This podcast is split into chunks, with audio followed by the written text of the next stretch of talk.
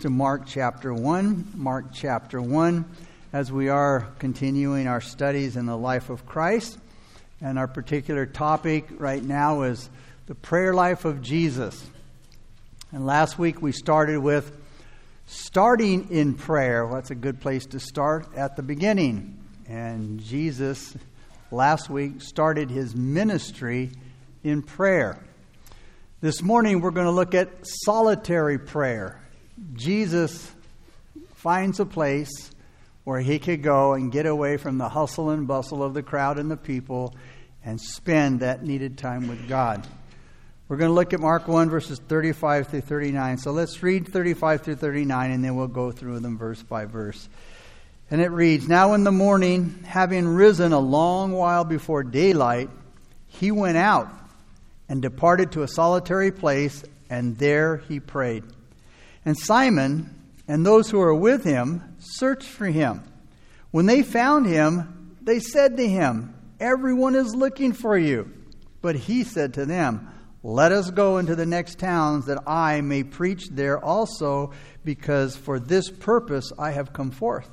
And he was preaching in their synagogues throughout all Galilee and casting out demons.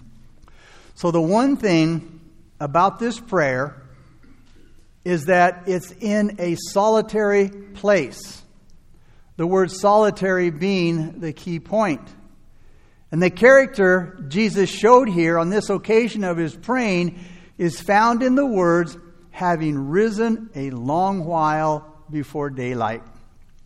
He got up super early in the morning to spend that time in prayer. Jesus shows us here in his example a serious attitude about prayer.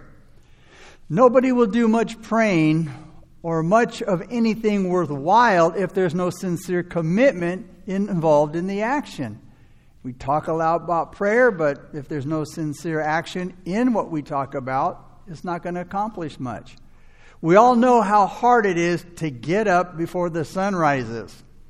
And I remember uh, Dr. Alan Redpath talked about prayer and having this early time with God, with God. And he said, we need to pray for victory. He said, we need to pray for blanket victory. So get up till we can get up from underneath them. And uh, it is a, a, prayer that we need all to pray is to get that blanket victory because uh, it is hard to get out from underneath those blankets. But again, uh, this time had to be especially hard for Jesus getting up this early. Because you see, the day before, which was the Sabbath day, Jesus had a busy day. I mean, he had a busy day every day, but this one was busier than usual because it was the day that he taught in the synagogue. It was the Sabbath day. He had cast out a demon in a man in the synagogue service. He had healed Peter's mother in law. But in the evening, he ministered a long time, healing the sick and casting out more demons. You would think, well, I would think, after a day like this, I'm taking the day off. Or you know, I'm sleeping in tomorrow because I had a busy day. But not Jesus. He got up extra early the next day just so he could pray. Because you see, Jesus had a serious mindset when it came to praying. Matthew Henry said in this exhortation taking into consideration this, this situation. He said, When a Sabbath day is over and past, we must not think that we may dis- discontinue our devotion till the next Sabbath. No, though we go not to the synagogue, we must go to the throne of grace every day of the week. Now, don't get me wrong. It's not wrong to rest after a hard day of work. Jesus even urged his disciples at times to take some time to rest. And in Mark 6:31, Jesus said to his disciples, "Come aside by yourselves to a deserted place and rest a while." But there are times when we have to give up our rest or eating or whatever it might be uh, for spiritual work, for the work of the ministry, or for prayer. We read in Mark 3, verses 20 through 21, it says, Then the multitude came together again, so that they, that is the disciples, could not so much as eat bread. The disciples at one point, you know, well, more than once, uh, you know, they were busy ministering and long into the day, a lot of people, a lot of things that needed to get done, and they didn't get to eat. You know, they had to miss a meal or eat later on. After Jesus entered a house in Capernaum, there was such a large crowd that demanded his attention that he and his disciples, like I said, they didn't have time to eat. Now, if we're going to have a serious mindset about spiritual matters, Rest will sometimes have to take a backseat to the spiritual things. Sometimes spiritual duties are so important that physical rest has to be set aside for the time being. You know, it's like, you know, maybe, you know, right at, right at lunchtime, and especially in ministry, you know, you, you're getting ready to go for lunch and somebody comes in for prayer and you're going, oh, you know what, could you come back in an hour? Or, you know, it's lunchtime and, and you know, and, you know, I haven't eaten. Or, you know, somebody's coming and they're really down and out and say, hey, well, you know, can you come back? That person may not come back. That moment might have been the moment they needed to speak to you the most. You don't know what desperate straits they're in. You don't know what heart they're in. You don't know what mindset they're in when they come in to talk to you. And the last thing they want to hear or need to hear is, you know what, can you come back? God forbid they go out and they say, you know, I'm done. I couldn't even get help at the church. And they commit suicide. And I've heard these stories through the years. Or they've gone out and done something drastic. They made a really bad decision because they, they, they, they weren't able to, to, to talk to somebody or, or to meet that because you know what? My flesh says, I got to go eat, man, or I'm tired, or I haven't been, whatever it might be. And this is the point that's, that's so important to understand here is that there are times when we just have to put ourselves, our weaknesses, if you will, our flesh, on the back burner and, and do the work of God. So, again, sometimes spiritual duties, like I said, are so important that, that we have to put our physical needs aside. This time of prayer by Jesus was one of those times when spiritual work or spiritual priority took over resting of the body. This prayer time deals with another, another area that needed refreshment in Jesus' life. Jesus not only needed physical refreshment from the previous day's work, but he also needed spiritual refreshment from all the spiritual energy used up the day before. He would be refreshed spiritually through praying. When we've used up a lot of energy spiritually, like Jesus did on the previous day, you need to be refreshed spiritually, just like you need to be refreshed physically uh, after using up a lot of physical energy. And because of all the work that Jesus did the day before, he would need both physical and spiritual refreshing. And Jesus wisely gave the spiritual need priority over the physical need. Now, man, this is hard on our flesh, isn't it? The flesh always protests being inconvenienced or bothered when it comes to doing spiritual things. You know, it's like, God, don't you know that? Don't you know what, what, where I'm at right now? This is not good timing, Lord. Oh, God knows everything, and we need to be sensitive to the Lord. And yet, a lot of people, myself included, boy, I'll give up physical rest to do something that I'm looking forward to doing. You know, people will pursue secular things and business and pleasure, you know, and, and give up physical rest more than they will for spiritual things. If we can give up rest for the secular things, the pleasures of life, how much more should we skip rest to take care of our spiritual needs? If we're going to succeed spiritually, we need to make prayer a spiritual priority.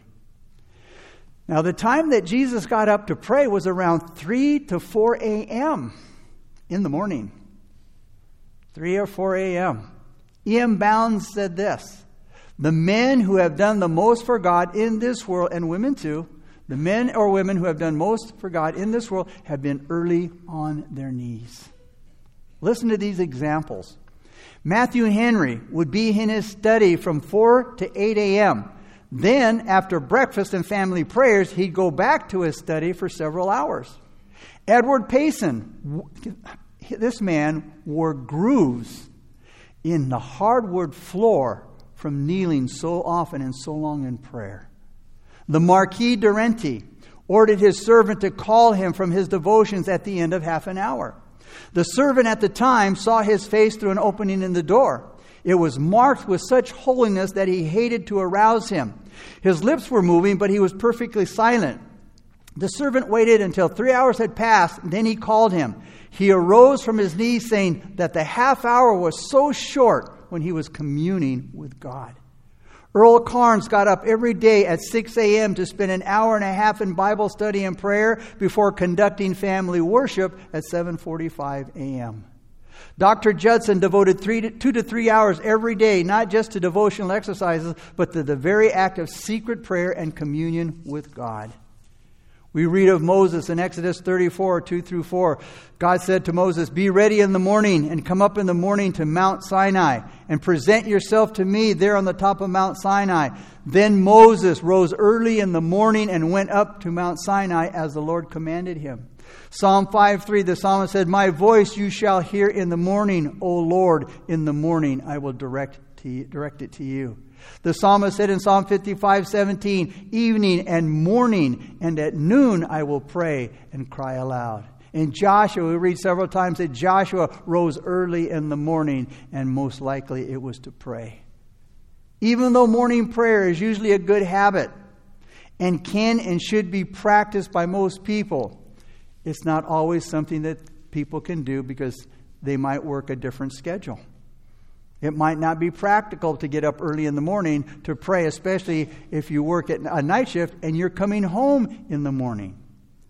But those who sleep in the morning, uh, I'm sorry, but those who, who, who sleep in the day and work at night, they can show the same early spirit, not by praying in the morning, but by praying early in their schedule.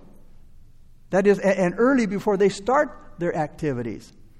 So if you can't have the normal time early in the morning, make sure you have it early based on your schedule, whatever that might be. But for most people, the early morning should be filled with prayer, you know, if, if their attitude is right. Why early in the morning? Well, isn't it at the time you hit the bed and the pillow when you start reading that you start nodding out?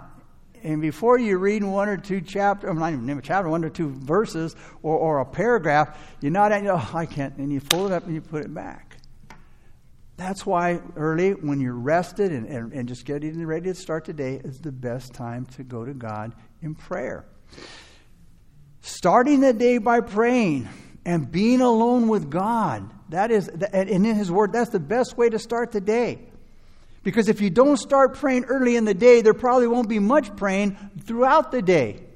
And if you don't start your day with prayer, guess what? The devil is going to have the rest of the day. Expect defeat.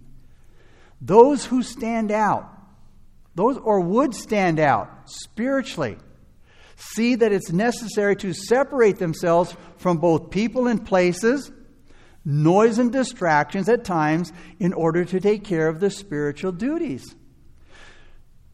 Remember those, well, I do anyway, who excelled in school and especially high school?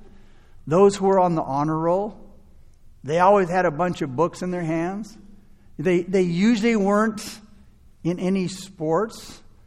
And we always referred to them, or me anyway, I can't blame it, geeks and nerds. And in my day, they were squirrels. But uh, they were usually alone. They didn't do a lot of things or have a lot of friends. But then when I saw them after high school, I went, well, I wish I'd have been a squirrel.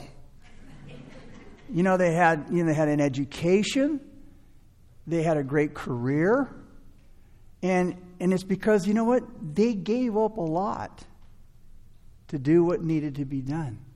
And when you're going to school, it's to get an education. You know, not like a lot of things that we think is for other things, but again, it's for getting an education. So again, those who want to excel in anything, but particularly here spiritually, will often have to separate themselves from a lot of things in order to take care of their spiritual duties and interests. This separation in the life of Christ in our passage here is seen in the words mentioned in verse 35. It says, He went out.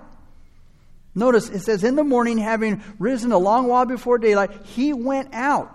Now, the, the phrase he went out, well, particularly the word out, the word out means escape. And sometimes that's what we have to. We have to escape the noise and the distractions of everything around us in order to have that quiet time with God. Jesus escaped from his house and the city and from everybody in his house to pray. And I don't mean that in a bad way, like, oh man, I got to get away from these people. No. It says, you know what? In order for me to have this quiet time with the, my Father, I need to go out and I need to find a place where I can have that quiet time with my Father. Now, where did he go? It says he went, notice, to a solitary place. The word solitary means desert or wilderness. Now, it wasn't necessarily meaning he went to, uh, you know, uh, the desert or wilderness, but it means a desert-like or wilderness place where there was nothing around. Jesus' house, hey, it was a comfortable place compared to where he went out to pray. But if spiritual matters are going to take priority, are going to have a priority in our life, we're going to have to leave a lot of places of comfort. Jesus leaving his, leaving, Jesus leaving his home, and the city and his family and his friends to go to a solitary place says pretty clearly that Jesus wanted to go to a place where there wasn't going to be anybody, where there'd be no people, no distractions, where he could be alone with the Father to pray.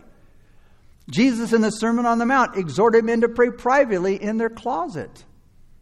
Your closet might be a quiet road. It might be the mountains. It could be a bedroom. At the, it could be at the beach. You know, it could be in an office or a car, wherever it might be.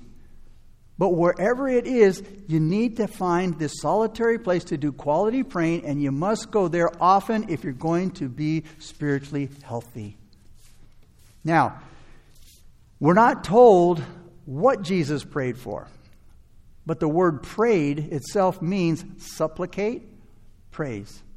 So we can say for sure that Jesus' prayer was asking and praising, which includes thanksgiving. There's nothing wrong with asking. Jesus himself said, Ask and it shall be given to you. But you know what? We should praise him as well. You know, when we just when we come with the, to God with just the give me prayers, but without thanksgiving, it doesn't make for a good relationship.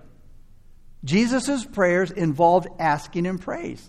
We saw that in, in, the, in the model prayer. It began, it began, Our Father who is in heaven, hallowed be your name. So it began with praise. And then further down in the prayer, Jesus said, Give us this day our daily bread. There's the asking. The word prayed is in the imperfect tense, picturing Jesus as praying through the, the early morning hours. Jesus spent a lot of time in prayer during his earthly ministry. And in Luke 6:12, Luke says Jesus prayed, I love this. Jesus prayed all night before choosing his disciples. Just reading that tells me, you know what? When it comes time to making important decisions in life, we need to spend a long time in prayer. Jesus was getting ready to choose 12 men that would turn the world upside down with the gospel of Jesus Christ. How important it would be to find the right men to do that. He spent all night in prayer to choose these 12 men. Even though the quality of our prayers, hey, it's not measured by how much time we spend in prayer. But you won't do much quality praying if you don't spend much time in praying. Look at verses 36 through 37 now. And then Simon, that is Peter, and Simon and those who were with him searched for him. And when they found him, they said to him, Lord, everybody's looking for you. According to Luke 40, uh, sorry, according to Luke 4:42, more than just the disciples were looking for Jesus that particular morning. It was most likely a big group also from Capernaum with the disciples that were looking for Jesus. And you see, Jesus, before the day before, he had touched many lives the day before through his various contacts with the people that day. The word searched for him here are translated from a word that means to hunt down. They literally hunted Jesus down that day that they couldn't find him.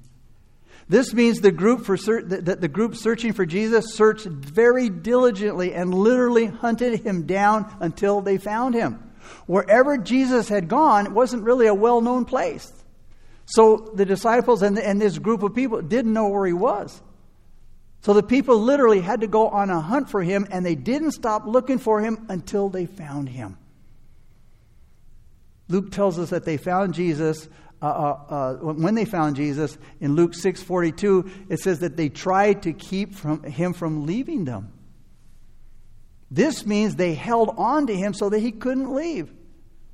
In other words, they, they, they tried to hinder him from leaving. So you see, it was a good thing that Jesus spent some, some time alone in prayer before this happened because it, could, it would have been hard to overcome if he hadn't spent time alone with God. So, why did the people want Jesus to stay? Why were they looking for Christ? Well, it's pretty easy to figure out. The day before, Jesus had healed a lot of people who were sick. He cast out demons. He met a lot of people's needs. They especially liked the things Jesus did because you see, it brought a lot of physical and mental relief to them. And of course, the miracles, man, those were amazing. Amazing to see. So you see, the people, for the most part, just wanted Jesus for carnal reasons. They weren't looking for Jesus to come and to teach them the wonderful Word of God. Now, it's surely not wrong to seek Jesus for relief of physical problems. But when we seek Him only for those things, when we seek Him only for physical help but not spiritual help, we can be rebuked for that. See, Jesus came to preach the gospel. Luke 4:18, Jesus said, "The spirit of the Lord is upon me because he has anointed me, notice, to preach the gospel, not to entertain, not to be popular, not to, to heal and, and to do miracles, but to preach the gospel." He said, "To the poor. He has sent me to heal the brokenhearted, to proclaim liberty to the captives and recovery of sight to the blind." And you do that through the preaching of the gospel. And then Jesus responded to what the people wanted. Notice what he says to the back to them in verse 38. But he said to them, those that were looking for him, they said, Everybody's looking for you. Where you been? He said to them, Let us go into the next towns that I may preach there also, because for this purpose I have come. Notice, notice the purpose for Christ coming? Not for a beautiful Christmas story, not for a beautiful Easter story, not for anything but preaching the gospel though they make a beautiful story. The preaching of the gospel makes those beautiful stories. He came to preach the gospel, plain and simple. It, in what Jesus said, we find here a good lesson on the will of God. And Jesus six, he says six important things here about his mission. And in these six things are six important truths about the will of God. This knowledge of God's will, that is, knowing God's will, cannot be separated from praying. We need to pray as we seek the will of God. Jesus spent a lot of time in prayer before Jesus said what he said in verse 38. If you spend serious time in prayer, you will have a good handle on the will of God. One man named one man said this Prayer wonderfully clears the vision, steadies the nerve, defines duty, stiffens the purpose. The man who prays well will know the Word of God well. The first important truth about God's will is the importance of God's will. The importance of God's will. In Luke 4 43, it says, I must. I must. You see, Jesus had to do it. This is the purpose for which I came. Therefore, I must do it. He knew the will of God, so he knew he had to do it. What it comes down to is that the will of God is not an option for us, Christians. The will of God is not an option, nor is it a matter of should I or shouldn't I. The will of God is given to us here in the form of commands and not suggestions. It is a necessity for our life. So, not doing the will of God is disobeying God. And what is the will of God? The Word of God. His will is for us also to obey the Word of God. And if I'm not obeying the Word of God, I'm obeying Him, disobeying Him. The second important truth about God's will is the place that we are to perform God's will. Are you there? Are you in the place this morning where God wants you to be to serve Him? Because we tend to like to serve Him in other areas other than the place where He says, I want you to be. But Lord, it's nicer over there or it's better over there. Yeah, it might be, but this is where I want you. This is where I want you to be to serve my purposes. And so, the will of God, again, is given to us in the form of commands. So, I, am sorry, uh, getting back to the, to the, to the place where, where you know, God wants us to be. He said that let us go into the next towns. Notice the place where he wants to be. He said, let us go into the next towns. Capernaum wasn't the only place where Jesus was to minister. There were also other cities that he was to go to as well.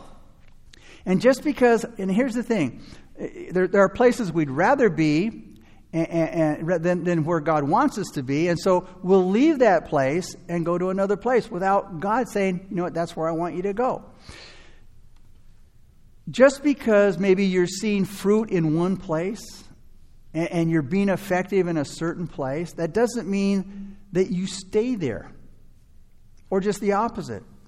Let's say you're in a place that you're not seeing any fruit. Well, the automatic thinking is, well, you know what, there's no fruit here. I, I should move on. But understand, prayer is what directs our move. And we see that example in Acts chapter 8, verses 5 through 13 and 26 through 27. Let me read it to you. Philip went to Samaria and he preached Christ to them. Multitudes with one accord heeded the things spoken by Philip. They heard and they saw miracles that he did. He cast out demons of many who were possessed and many who were paralyzed and lame and were healed. And there was great joy in the city. So notice Philip is in a place where he is having a powerful effect uh, uh, uh, uh and having a fruitful ministry. You know, he's praying and he's preaching the gospel. Multitudes are being saved. Demons are being cast out. Many who are paralyzed and lame, they're healed. And there's great joy in this city. I mean, you think, man, uh, God is doing a great work here. I, I, I need to stay here. But then, as we go on further, it says, There was a certain man called Simon who previously practiced, practiced sorcery in the city. And he astonished the people of Samaria, claiming that he was someone great to whom they all gave heed. From the least to the greatest, they said, This man is the great power of God. And they heeded him because he had astonished them with his sorceries for a long time. But when they believed Philip as he preached the things concerning the kingdom of God and the name of Jesus Christ, both men and women were baptized. Then Simon, this man in particular, himself also believed. And when he was baptized, he continued with Philip and was amazed, seeing the miracles and signs which were done. Now, an angel of the Lord spoke to Philip, and he said, Arise and go toward the south along the road which, which goes down from Jerusalem to Gaza. This is desert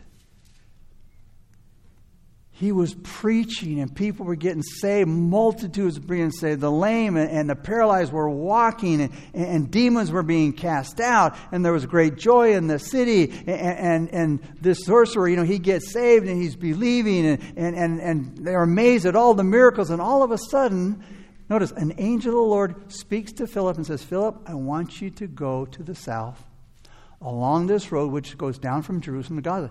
It's desert. Lord, look at the fruit here. Look what's going on, and you want me to go down to the desert? But it says, So he arose and went, and he preached to an Ethiopian who got saved. Think about that. One man. He said, Philip, I want you to go down there. It's a desert place, and I want you to preach the gospel to this Ethiopian. He went in obedience. But you see the picture here? He was in a fruitful place of ministry. A lot of stuff was going on. But then God says, Hey, I want you to leave here and I want you to go down here and speak to this Ethiopian. And that Ethiopian, God say, and it's believed that this Ethiopian was the one who took the gospel to the African continent. You see, God knows what He's doing. I might think, what are you doing? Look at the fruit. Oh, wait a minute. There's a man that needs to be saved over here. It was the same thing with the woman at the well. He travels through Samaria just to preach the gospel to the woman at the well. And we need to, under, we, we can't try to figure out the mind of God. We just need to obey his, his infinite wisdom.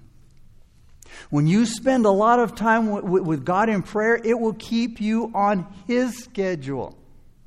It will keep you in His will. You will need to be in the right place, just like Philip was when he met with the Ethiopian, in spite of having a very fruitful harvest. The third important thing we see about the will of God is the purpose of His will.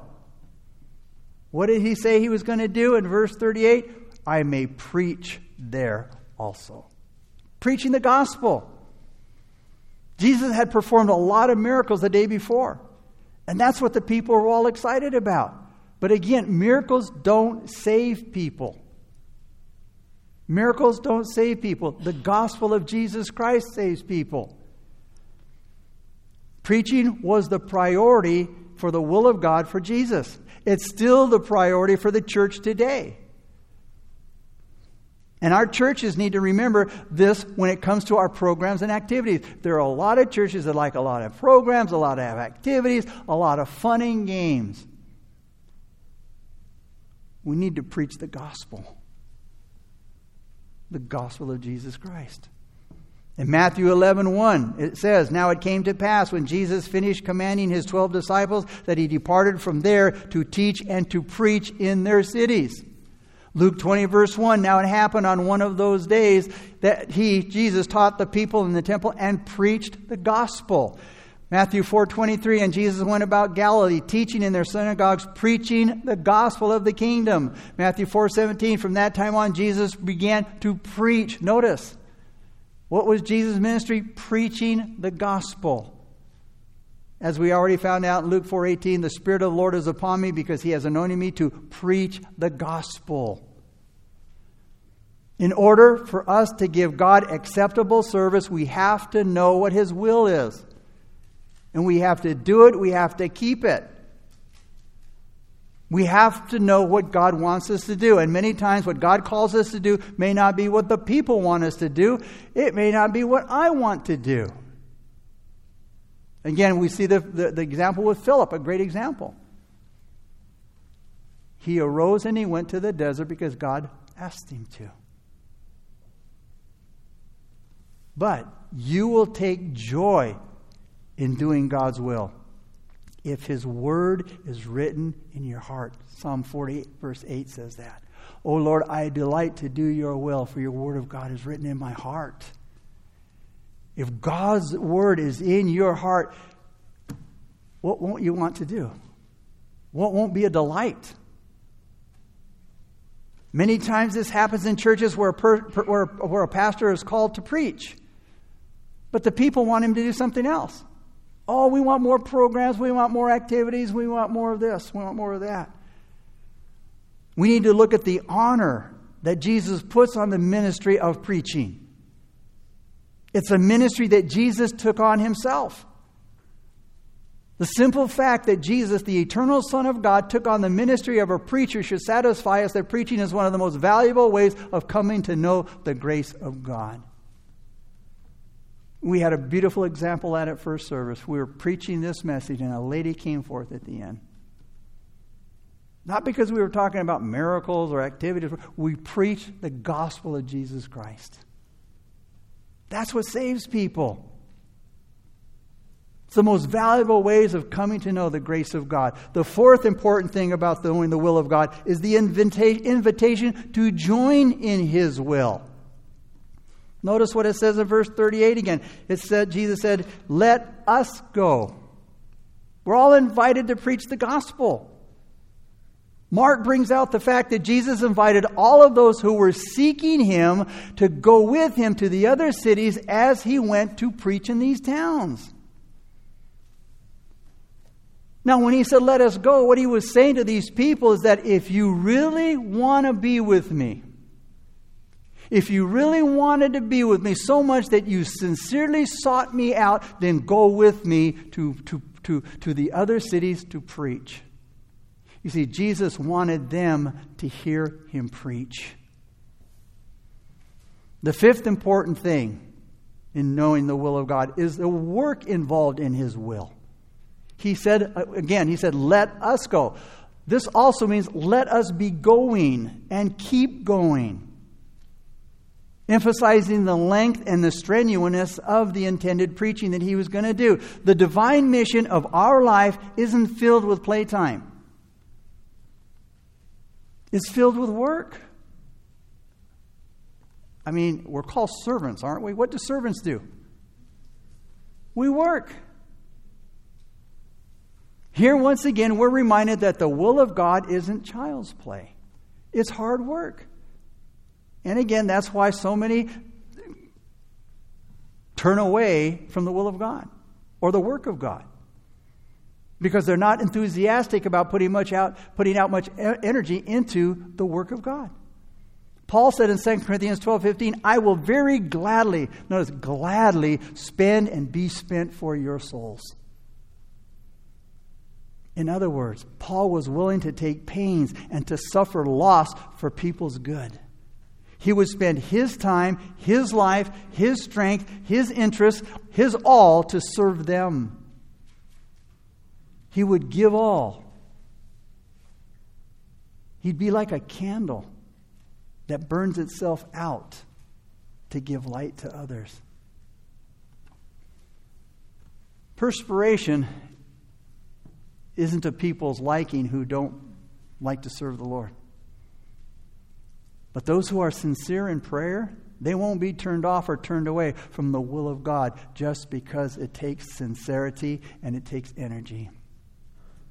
The sixth, sixth important thing to know about the will of God is the authority of God's will. Jesus said here, notice, for this purpose, at the end of verse 38, he says, For this purpose I have been sent. Notice, I've been sent. I have the authority of God. He has sent me. So, again, these verses show that Jesus has divine authority for his mission. This was truly the will of God. Jesus' orders were from God. That gives them top priority. The will of God should have top priority in our mission. In Mark 138 again it says I Jesus said I have come forth.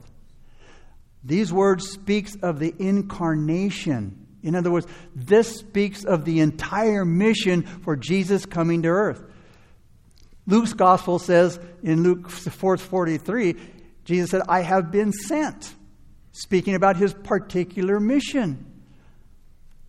Both are necessary. We need to know what our entire mission is, and we need to know our particular mission. We need to know our general calling that is, our general everyday duties. Spending a lot of time alone with God will help anybody to be sure about the will of God in both of those areas my entire mission and my particular mission. And it will help us to know both our general calling and the particular duties for every day within our calling. In closing, let's look at verse 39. And he, Jesus, was preaching in their synagogues throughout all Galilee and casting out demons. The man who prays, the man or woman who prays, will stay on the straight and narrow road. Jesus wasn't just a talker. He didn't talk just to hear himself talk. Jesus also walked the walk, walked the talk. Jesus just didn't talk, he also did the walk. 1 John 2 6 says, He who says he abides in Christ ought himself also to walk just as Christ walked. If we make that claim that we're a Christian and we're walking in Christ and we have faith in Christ, we better be walking the same walk. Jesus not only knew his Father's will, but he did it. He performed it. James tells us in James 1:22 to be doers of the word of God, not hearers only.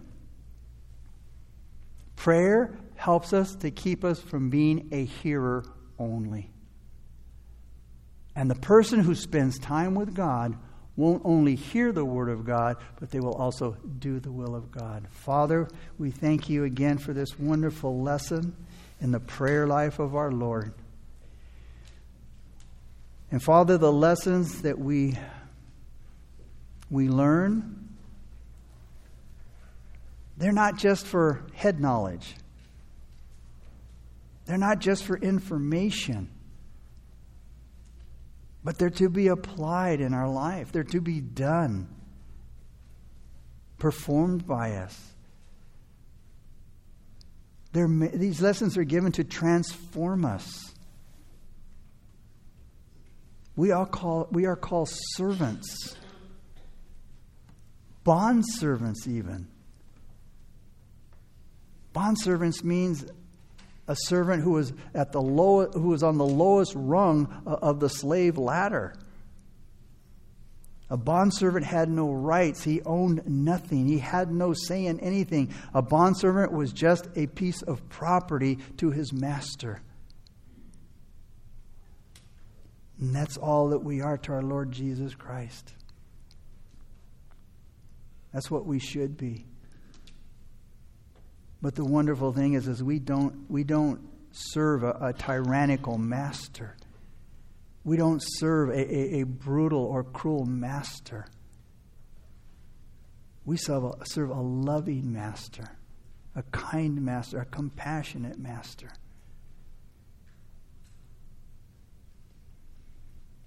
We should serve him with joy and thanksgiving, gladness. Maybe you're here this morning and, and you don't know Christ as your Lord and Savior. That's why life is that's why life is hard. That's why life is cruel many times and bitter and unsatisfying. Because you're serving the God of this world, Satan. And he is a cruel master and he's a liar and is a thief that robs you of all the good things in this life. Christ said, I came to give you life, and that life more abundant, eternal life. Ask yourself, am I living the abundant life this morning, or am I just existing from day to day?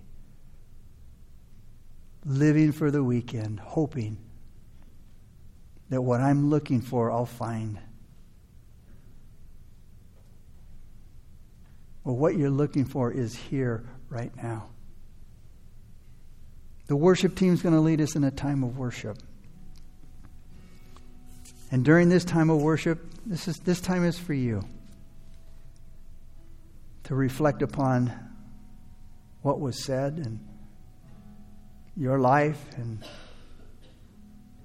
what's going through your heart right now. As we worship, if you want to receive Christ as your Lord and Savior, and you want to start serving a wonderful Master, then as we worship, you get up out of your seat, you make your way down the aisles towards the steps up front. I'll meet you there, and when the song's over, we will pray together a prayer of faith.